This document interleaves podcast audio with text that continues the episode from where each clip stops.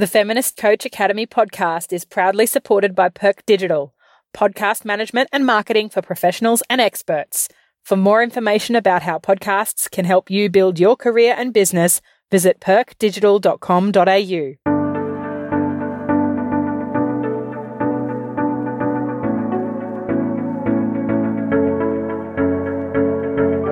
Welcome to the Feminist Coach Academy podcast, where inclusive feminism, business, and coaching meet. This podcast is proudly brought to you by the co founders of the Feminist Coach Academy, Naomi Arnold and Cameron Airen. We are feminist life and biz coaches, both passionate about helping coaches, therapists, helping professionals, practitioners, and entrepreneurs integrate a feminist lens and perspective into their businesses, life, and client practice. On this podcast, we plan to help you do so. Now, let's get started.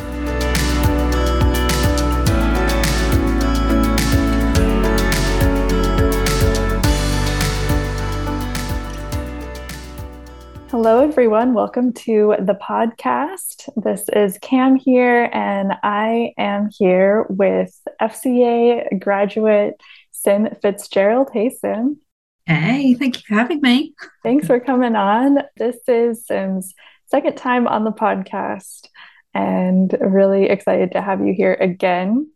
I think last time you were on, we mostly focused on you supporting feminist millennials that are going through a quarter life crisis. And I don't know if you're still doing that or not. I know that you are focusing more on DEI for small businesses. And I know you were doing DEI work before as well, but it seems like you are making that more visible now. So, yeah, tell me a little bit more about that shift. Oh, so much has changed. So much has changed. I mean, the slightly ironic part is that I had my own little mini quarter life crisis again, where I thought, you know what? I'm ready to kind of move on from that part of my life. And that I think there was a lot of shifts going on in the world anyway.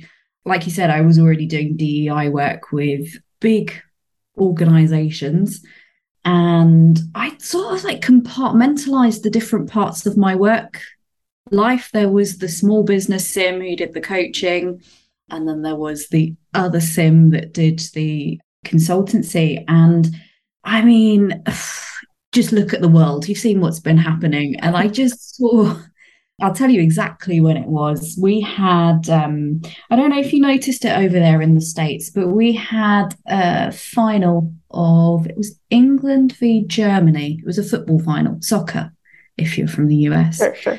um, and yeah, there was, you know, there's always these big, I never know how you say it, furore is that how you say it? Oh, I don't know what that is. Wait, uh, or maybe maybe you're pronouncing it in a different way than we do. I don't know. Keep going. I don't know. Anyway, there was a big um, there, there was there was um, racism off the back of that because okay. um, you know people felt that we lost the match because of um, down to three black players, and there was just this like horrendous backlash against them.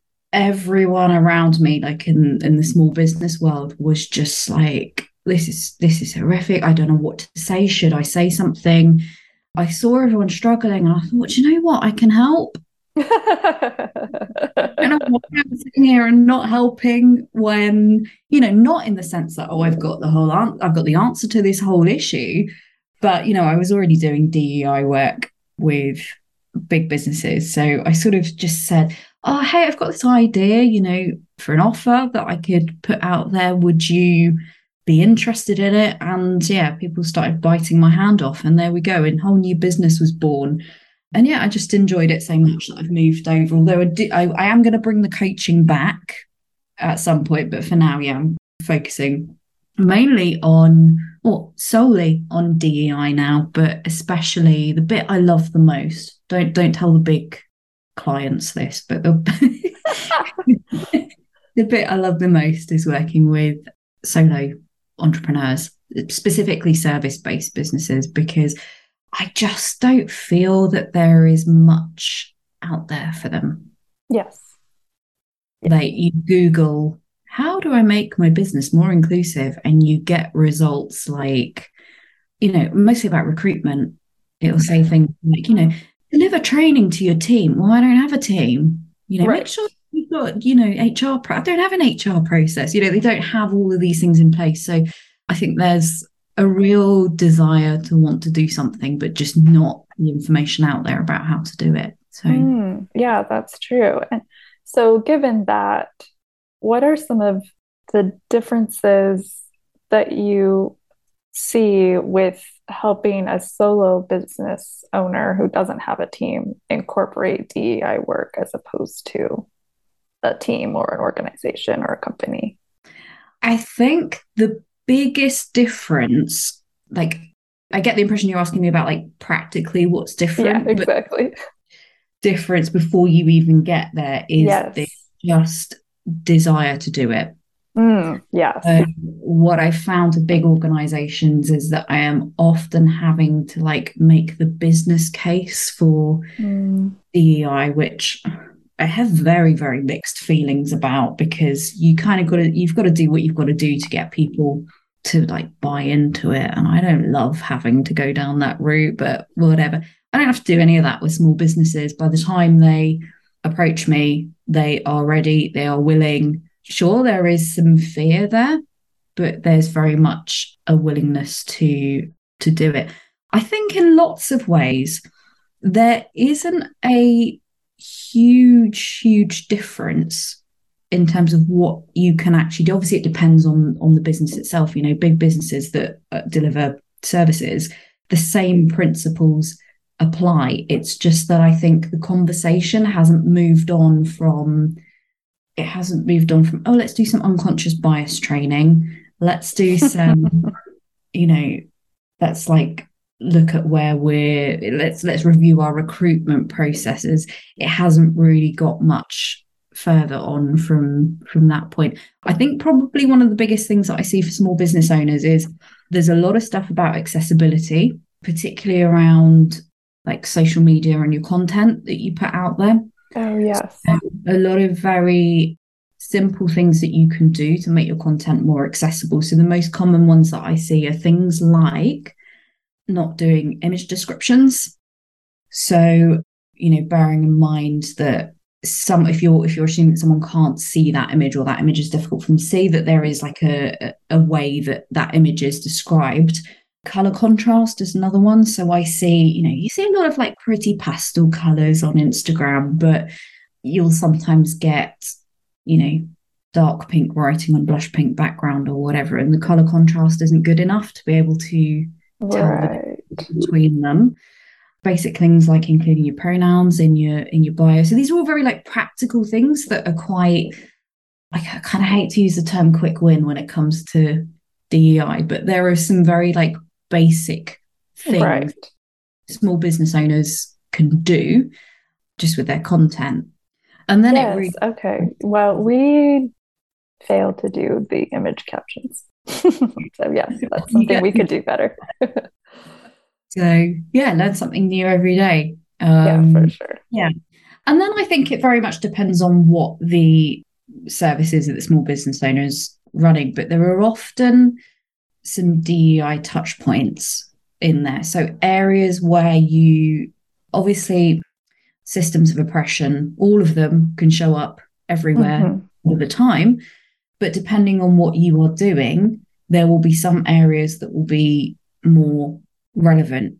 So, for example, if you are a nutrition coach, there's going to be a lot of stuff showing up around anti fatness, for example. Yeah ableism yeah yeah ableism anti-fatness and of course that that is and linked. healthism which yeah yeah yeah that's all things that i that right. i kind of my understanding about in fca you know even someone like a website designer has to think about accessibility and ableism that comes up there too yes a design a graphic designer might need to think about again accessibility but also things around gender might come up because you can very much gender design in terms mm. of you've got your uh, you've got marketing yeah and your your fonts there if you know people will often talk about this like feminine or masculine like mm. feel design. So you know it's i think one of the first steps is identifying what the main touch points are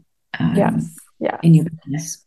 Yes. Those are some great practical tips. Thank you for that. I want to go back to yes this like you know you mentioned like companies kind of focusing on recruitment and unconscious bias. And some people might be thinking, well, wait, shouldn't we be doing that? What's wrong with that? And so there's this focus on diversity. And mm-hmm. I think it shows up in small businesses as well, where it's like, oh, I'll just focus on making my images more diverse, right? And then it kind of stops there, or you don't really know what else to do. And there's less of a focus on the inclusion and the equity part. And it's like you need more than, you know, diversity, right? You need to make your spaces and your business, you need to disrupt the system. You need to make sure that it's designed for oppressed peoples, right? So, well, you can explain this better than me, but I know you have an issue with the term diversity. I'm, I'm with you. I'm getting a little bit tired of all the chat about diversity because, I mean, I get the appeal of it. It tends to be the thing that makes you first think, oh, hey, maybe I've got a problem. If you're looking around your small business and you're, you know, most people are seeing white cis women looking back at them on their Zoom calls and they sort of think, ah, why is that? So I get that it is something that people think about. It's also the thing that other people can see as well. So one of the challenges around this is that we so easily tie our identity to this.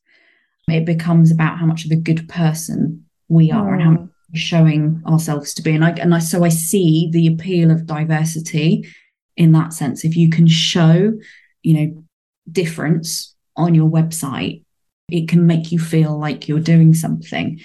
But i think what sort of people are kind of potentially like starting in the wrong place because i'm not saying diversity is unimportant. I think diversity is more a symptom. We should be looking at it as a symptom. If there isn't diversity why is that? What is that telling me about my space? And the answer is often, well, I haven't been thinking about inclusion. I haven't been thinking about equity. And again, diversity can be a good indicator, particularly if you're looking at diversity in different parts of your business. So, you know, I'm not keen on the word funnel, but I feel like a lot of small business owners will know that. But if you're looking at the diversity at all parts of your funnel, you might find that you've got a you know maybe you've got a diverse instagram following but it's not quite following through to having diverse participants in your program. Or what's happening at what point? So i, I remember working with somebody who had diversity in, in their one-to-one clients but not in a group program. And so that tells you something. You can look at that and say okay well what are you doing? How are you making people feel seen and understood? How are you meeting their access needs in your one to one service that you're not doing in your group program. And sometimes the answer is around, you know, setting expectations for your people in that group environment about things like what language to use, what your shared values are around inclusion, really managing conversations that might touch on on things that where there's like a power dynamic at play as well. So and like yeah. so like being really clear about we're like we're not going to tolerate racism here. We're not going to, you know, these are our values, like use gender inclusive language, you know, things like that. Yeah. Yeah. Yeah. Yeah. And I, and I think what often happens is like one thing I noticed Facebook has got this um if you, I know Facebook groups are kind of a bit dead now everyone seems to be closing them but when you set up a Facebook group it's got these suggested group rules and there's one that is no hate speech or bullying. And I just think it's the most useless rule yeah. ever. Yeah. Nobody, nobody comes and goes, oh, oh, I was going to come in here and abuse everyone. right. right. me out, I'll see myself out kind of thing. Yeah. yeah. Well, right. And right. Being specific about Being what specific. Exactly, because most people aren't coming into a Facebook group with the deliberate intention of excluding people. Right. So I guess even when I said, you know, we're not going to be tolerate racism here, it's like, well, racism may show up because that's what we're taught, and you may not be aware of all of the things that you say that may or may not be racist. But but then when it shows up, it's like, how are we going to deal with it, and how are you going to be responsive to that? So I mm-hmm. guess setting expectations around that yeah. to the the clients and the customers and the people coming in, right? Yeah. Yeah. yeah. Okay and also thinking about how conversations might unfold. So I remember conversations that would happen in business memberships or business networks after there'd been like a critical race incident or, you know, transphobia or something. And there being discussions about it and there being no awareness about who was in the room. And right. You would get white people talking about their feelings about racism and what would happen. And you would have black, brown, and other people of color looking on, sort of like not really being part of the conversation when, you know, they were the ones that were most directly affected. So preempting some of that and sometimes giving a bit of guidance. So if you are doing a post about that, you might need to explicitly say something like being mindful of, of all of our lived experiences. There are, you know, black and brown people in here and maybe give guidance about how we can how we can talk about these issues in in an appropriate way that's a great point that is something that came up for us on a call that I think it was a call centered on gender conversations, and there were non binary people present, and cis people were talking as if there weren't non binary people present, and as if and it was you know it could have been potentially it was kind of offensive. I don't no one expressed being offended but it was okay you're not seeing how you're centering your cis perspective here. And it's and so that was a moment that taught us we okay now we need to say something when we have these calls. We need to remind people who's in the room to be and to be thoughtful about who's in this space and that you know there are people with different identities here and you know it's like so that was definitely a teaching moment for us. Mm-hmm. and it's challenging to navigate sometimes as well. Yeah absolutely. Do you want to co-create a new industry standard for helping professionals and entrepreneurs like yourself where you are devoted to the praxis of inclusive feminism in your life business, and client practice in order to truly serve yourself, your clients, and society in more nuanced, whole, liberating, and long lasting ways? Then we invite you to join our Feminist Coach Theory training. Go to feministcoachacademycourses.com to enroll today. We hope to see you in our community and co create this vision together being a DEI consultant, I do not have all the answers. I think people assume that I find this stuff really easy, that I know it, that I never have any fear, that I just say what I want to say. And, you know, I, I'll sometimes, you know, post on social media and if it's a particularly like something that I feel is quite um, I mean, no one ultimately cares, but if I feel like I'm saying something that's a bit bit risky, you know, I have to kind of post and then like go and sit down and calm myself down as well. So, you know, I'm susceptible to all of these things. It is really tricky to navigate. Mm-hmm. And I because there isn't one right, you know, people with marginalized identities, they, we, we've all got dis- different experiences. That means there is no one right way. I wish I could hand you a book or, you know, we could create a book that was like, here is the definitive right way to treat everybody in the whole world. And then we will all feel included. We will all be like, no systems of oppression left anymore, and lives, and it'll be great. Yeah, so it's a real challenge. And also, just picking up on your point about, you know, because we're talking about quite overt conversations about things like gender or race or whatever it might be. But also just being mindful of the dynamics in the room, even when you're talking about everyday business shit and looking, I can swear on here, right? oh, oh yeah, absolutely. Yes. joke because I just did. Yeah, is just being mindful of dynamics because you start to notice that like who's getting to speak most, who's getting to who's referring each other to who, who's there are certain things that happen that you really need to be keeping an eye out for because they're not very they're not very obvious. Things like who is not contributing who is who's joining your membership and then leaving within a couple of months. Yeah these are the kinds of things that like you have to start noticing all of the all of all of the not just the spoken obvious things in relation to systems of oppression, but just the subtle ways that they're operating because they're always there. Right, like who's dominating in the space. And I don't, so I, you know, I'll speak for myself. I don't necessarily need to have a duplicate of me in the room. Well, right, exactly. And I, I feel the same way. Yeah. So it goes back to this whole diversity and inclusion thing, yes. doesn't it? Like, I don't actually need another one of me to feel. No, that's a good point. Yes. Mm yeah, I'm trying to think of an example of my own where that has showed it because it has shown up where I have been in spaces where, yeah, no one else shares the, you know, some of the identities that I have and the marginalized identities I have. And it felt totally fine whatsoever.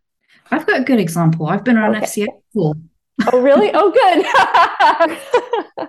where like um, I've been the the only brown person in the room but it's not at all felt like a thing. It has felt like because what's very rare that I did have an FCA is actually being able to bring up the issue of my race where it was relevant to something that I was struggling, you know, because we would bring we would bring things that we wanted to talk talk about to the call. Sometimes that would be about race for me because I'm brown. That's yeah how I moved through the world. And it just wasn't, it wasn't a thing. People were able to listen, people were able to, yeah, it, there was no discomfort around it. Mm-hmm. Whereas I absolutely, in the majority of other spaces, it's not a thing I bring up very often because I don't feel confident in the response that I might get. So that's another point why we don't need to get so hung up on diversity. We, if we focus on inclusion, if we focus on equity, then diversity may well be a natural byproduct of that. We kind of don't need to artificially manufacture that diversity. Yes, that's an excellent point. I'm really glad to hear that. But yes, that's that's something to, to think about. That's something to really, really that's really important point and something to really think about. And I encourage everyone to marinate on that. Well, one of the things that I, one of the posts that I saw on on, uh, on Instagram that you posted was learning all of the theory is pointless if you don't put it into practice. Mm-hmm. And yes, I I love that point. And you know, in FCA, of course, we do stress both theory and practice because we've also seen the opposite as well, where people taking action too fast and not really understanding, mm-hmm. having a deeper understanding of what they're doing and why they're doing it. And but then, of course, there's a lot of people who are sort of stuck in the theory and they're not taking action because they're might be too afraid, afraid of getting it wrong and afraid of fucking up and, you know, all of that, which I'm sure you deal with all the time with, especially yeah. like you said, with solo business owners. Yeah, and I'll be honest, I was one of those people that got really stuck in theory because I am someone who's very theoretical. I did my master's in race and ethnicity. Yes, because I care, and a lot because it's so fascinating. The oh, history yeah. of it so interesting and you can feel like you're doing a lot because you you know the words you know to say intersectionality you know you like reel off the slogans and and you sort of just forget that okay, that doesn't actually make any difference in the world. It's not like osmosis, like you just, I don't know. Oh, I mm. know. I I'm similar. Like I loved studying like feminist and gender theory and queer theory, and even just for the sake of the philosophy of it and the theory, you know. And but of course, I'm very practical too, and and that was an issue I saw in academia where it's like we're all sitting around talking about the theory, but how does this actually play out in our real everyday lives?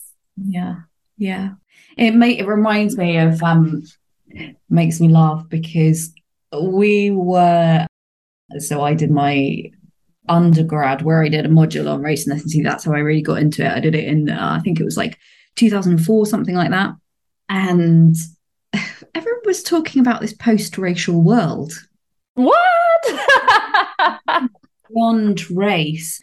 So academia had moved on beyond the real world, and there was this.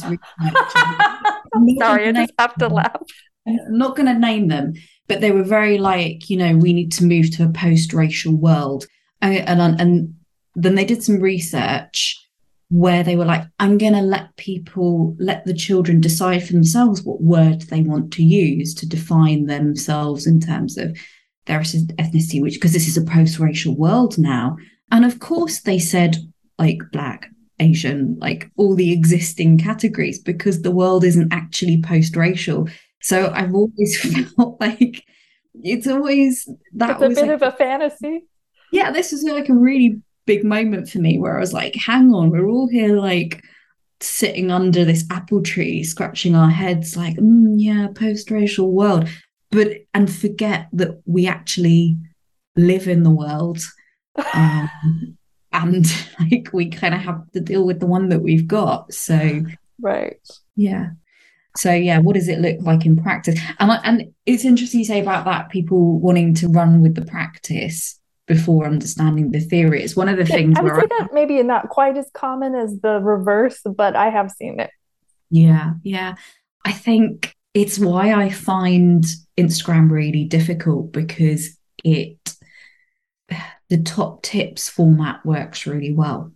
I know. I hate top tips. I had a. Um, but I like a, yours. I mean, I, I get, but you say you hate it, you know, but I mean, I like giving tips on one hand, but on the other hand, it's just like this.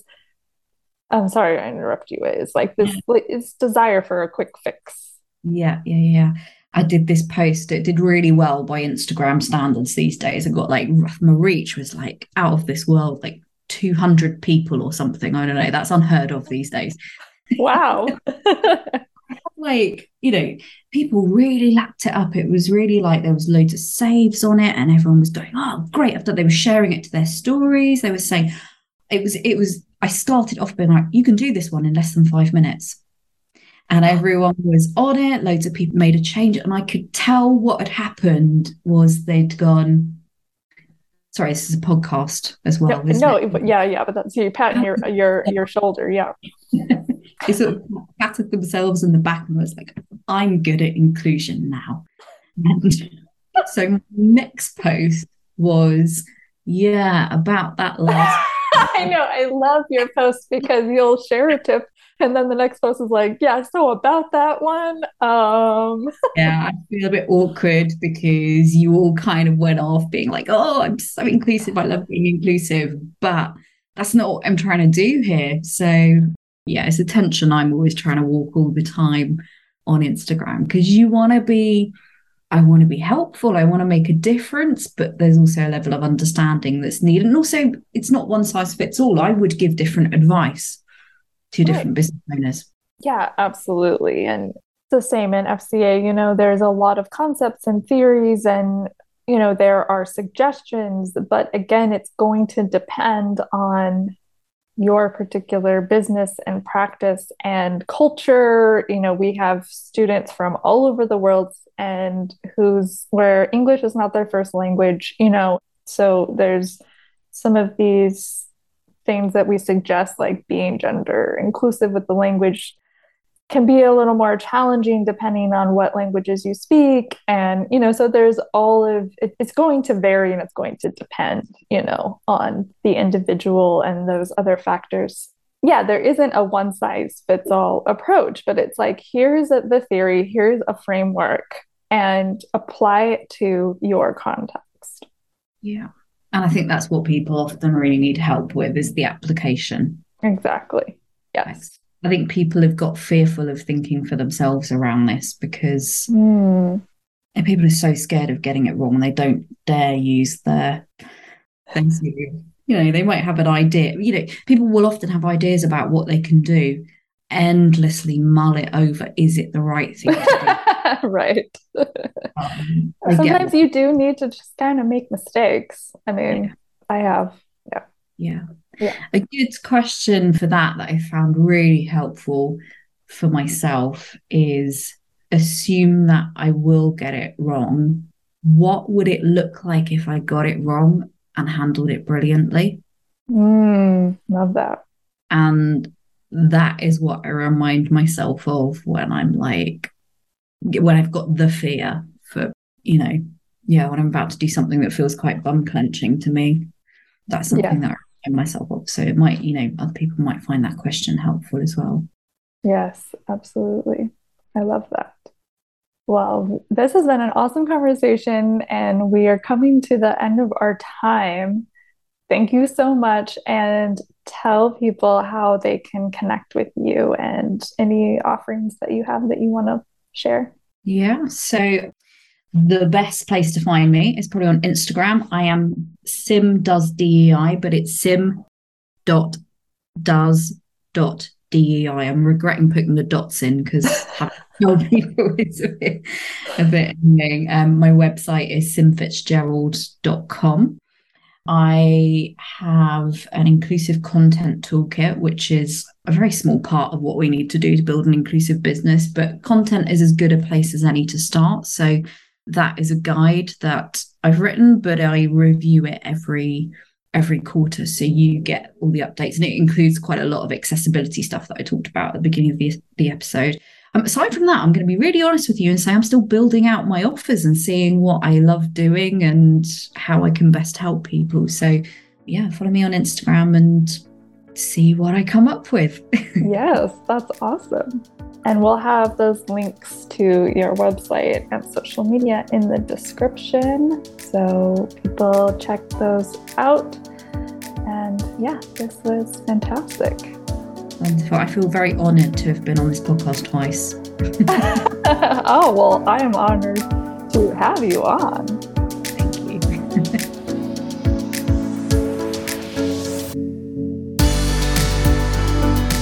Thank you for listening to today's episode.